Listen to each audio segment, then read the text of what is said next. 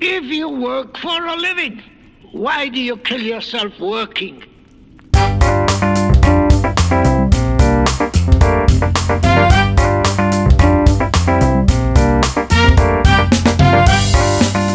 From the Willamette Valley in America's great Pacific Northwest, you are listening to The Ernest Mann Show. I'm your host, Ernest Mann. Coming to you no matter where, what time, or what place you may be listening in this great, big, beautiful, but sometimes incredibly crazy world we all live in.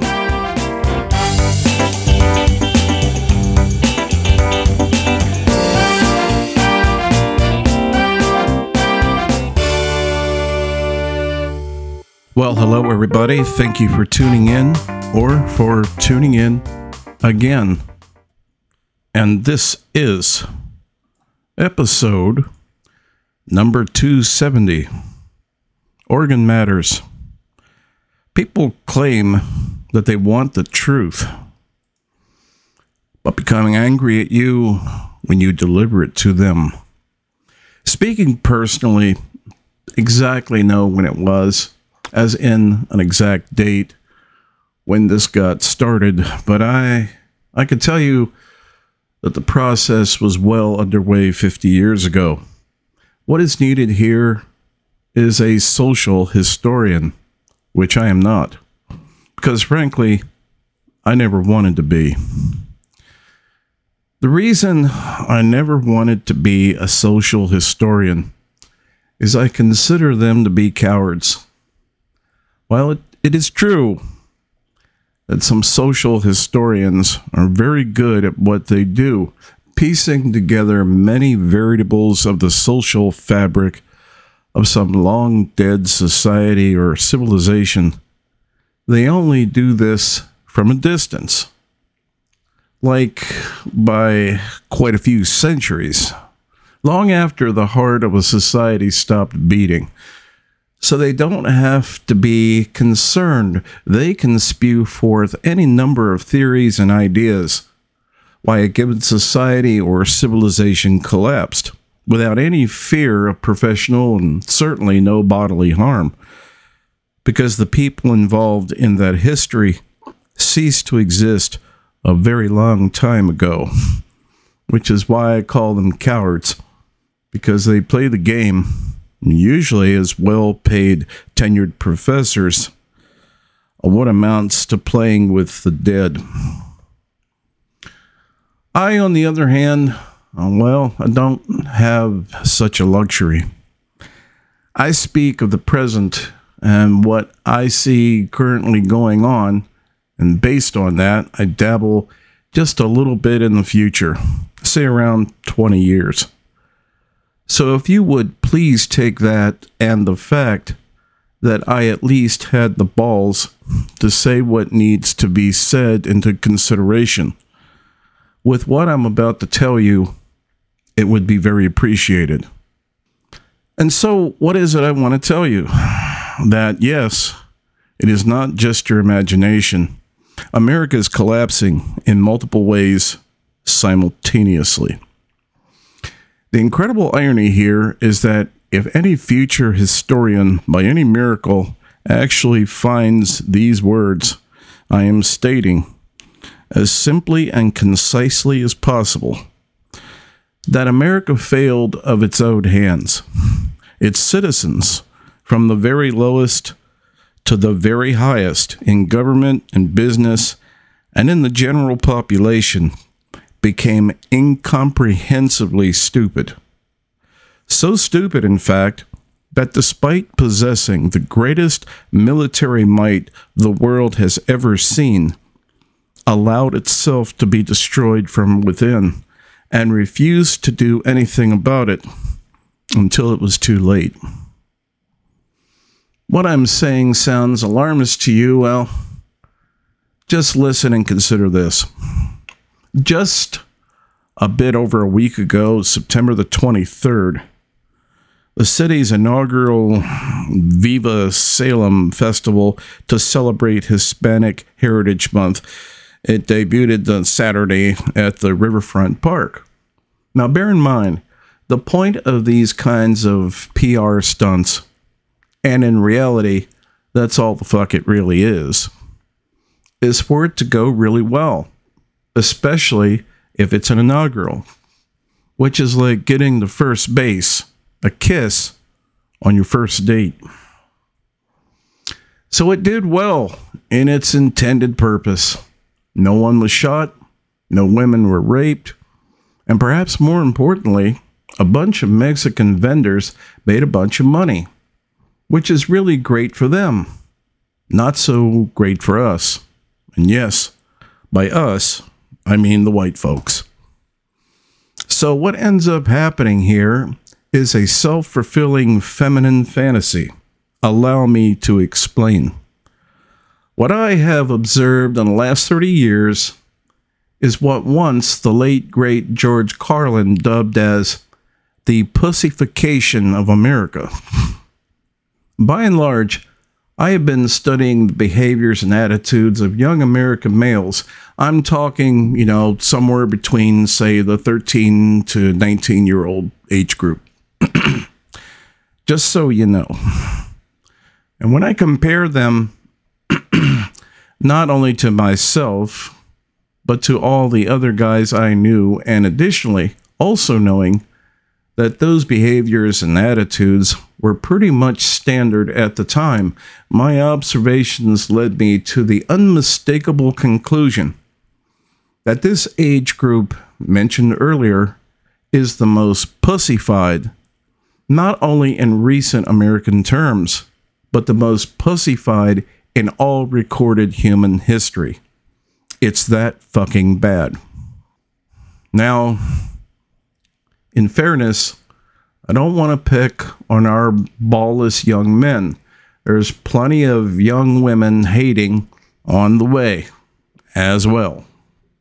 Sadly, the level of intelligent understanding concerning the migrant crisis, which is feminine soft speak for Mexican invasion, amongst the 20 to 30 year old female population in America I feel could be best described as the level of insightful understanding that a mildly retarded teenager would possess. These are the kind of gals that attend festivals such as, you know, what just took place in Salem and have nothing to say or express other than glowing enthusiasm. They will talk about the beautiful costumes and the dancing the enchanting music, and the great food. They will talk about how wonderful it was and how much they really enjoyed it. Some might even say it was one of the best things that they had ever experienced. This is something to be completely expected, like taking a child or perhaps even an adult child to a county fair for the first time. Because let's be honest, folks, as any of you out there who have had children or have children of your own, it's really not that hard to impress children or even so called adults who still think like children. What I'm uh, asking needs to be taken a good look at here, though, is what's going on with Mexican society. But in order to do that, one needs to have the perceptual abilities of an adult and the balls to actually do what I propose.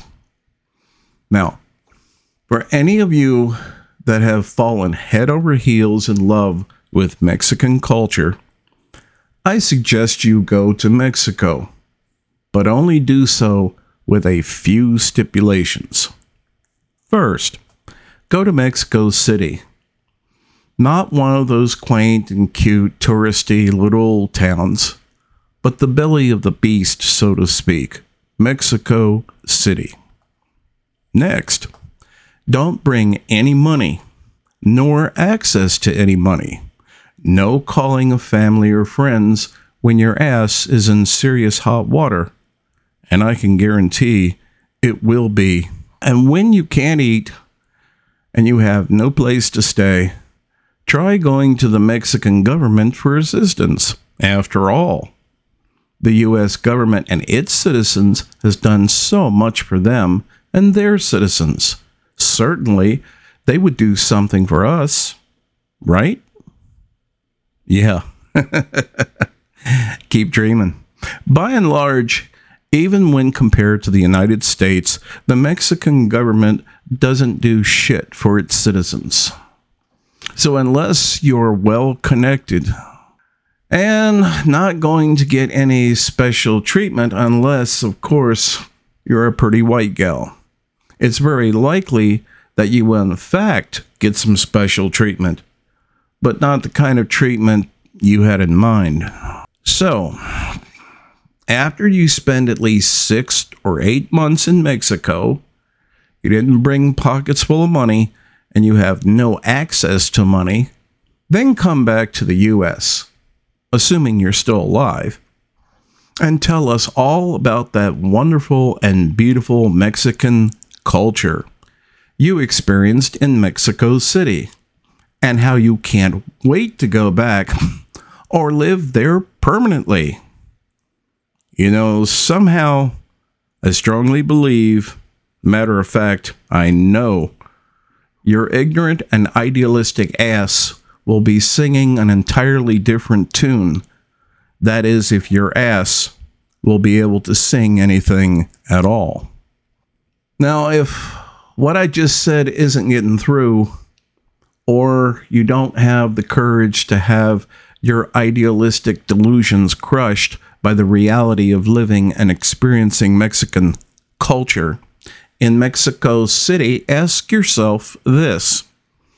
If Mexico is so fucking wonderful and beautiful and all that, then why are tens of thousands of them constantly invading our country? Here's a quick dose of reality. Despite the bullshit that woke ideology has relentlessly pounded into the soft, undeveloped minds uh, in colleges and universities across America. All cultures are not equal.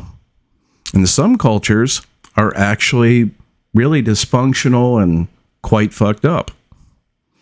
Cultures do not make great societies, rather, they are a byproduct of a society. But they do not represent that society as a whole. I don't want to go into a sociological discussion here, but if you just remember that, you will have learned a lot. What I've been what I've been well, what's been clearly historically documented over and over again is that when societies flee from their own cities or countries, they inevitably bring the same problems and dysfunction that caused them yeah, that caused them to flee in the first place. In this case, American businesses and hell, even a lot of Americans accept the Mes- Mexicans for one reason and one reason only cheap labor, which of course initially was great. But it's the other side of the coin that the Mexicans bring that we need to wake up to poverty, unending and ever present poverty. And that is just as much of their culture as anything else. And if you still don't believe me, just talk as I have with some people from Spain and they'll tell you all about it. They may speak the same language, but the Spanish sure as hell don't have the same culture, nor do they want it. Until next time, this is Ernest reminding you that there are no bad words, just bad actions. Take care.